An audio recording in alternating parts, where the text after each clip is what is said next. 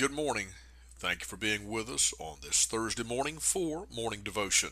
This week we're in the book of Psalm, chapter number 128, and we're looking at the thought how to have a happy home. Monday we looked at the verse number 1 that declares, Blessed is everyone that feareth the Lord, that walketh in his way. And we saw that if the Lord is the center of our attention and is the, he is in focus in the center of our lives, and then the, the circumference uh, of our lives is within the bounds of the Word of God, then we have some things that God promises that He will bless. Uh, so th- that focus, verse 1, and then uh, our finances, verse 2 For thou shalt eat the labor of thine hands. God said that He would bless our finances. Now, the scripture says if you don't work, you don't eat. And certainly this reiterates that. He would bless the labor, not the laziness, but He would bless the labor of thine hands.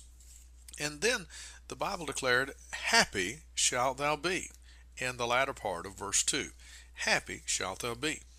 And of course, happiness is the most, most exclusive commodity in the world. Uh, there's more money spent on the pursuit of happiness than there are for the cure of all the diseases and uh, on national defense, and we could probably uh, elaborate that and go even further with that. So, uh, but the Lord promises that our finances would be blessed. He promises that our feelings would be blessed. And then He promises today that our future will be blessed. The Bible says, and it shall be well with thee. Now, uh, how how in the world can that happen?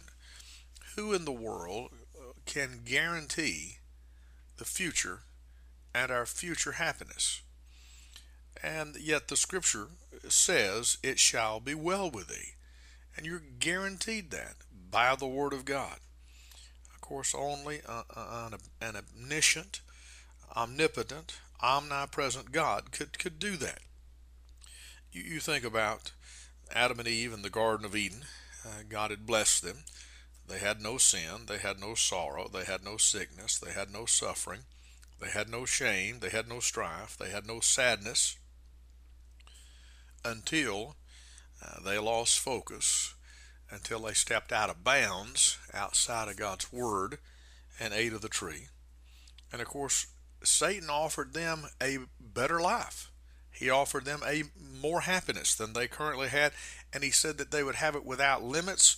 And he uh, he offered to broaden their views and to emancipate them on these restrictions imposed on them by God. And of course, they would be able to do their own thing and find fulfillment like they had not been able to before. And of course, there's elements of truth in everything that was said. And of course, we know that the human race today is in the sad same shape. And we are, of course, uh, people are, are heading uh, to, to uh, a Christless eternity. And of course, if they think the, this life is unhappy, uh, I'm amazed that people who think this life is unhappy take their lives only to spend a, uh, a, a horrible eternity throughout eternity. And so, how in the world? Well, the Bible says, It shall be well with thee. Can you imagine the phrase? Can you imagine the thought, It shall be well with thee? In other words, God promises that our future is going to be blessed if we will fear the Lord, if we will walk in His ways, if we will restrict our lives to the confines of His Word and keep Him in the center focus and in the center stage of our lives. And the Scripture says, In all thy ways acknowledge Him, and He shall direct thy paths. Uh, Matthew said, Seek ye first the kingdom of God and His righteousness and all these things shall be added unto you. Father, would you help us to comprehend the truth of this passage today? In Christ's name, amen. This is Pastor Randy Barton of the Anchor Baptist Church, 3232 Hendersonville Highway in Pisgah Forest, North Carolina. Have a great day.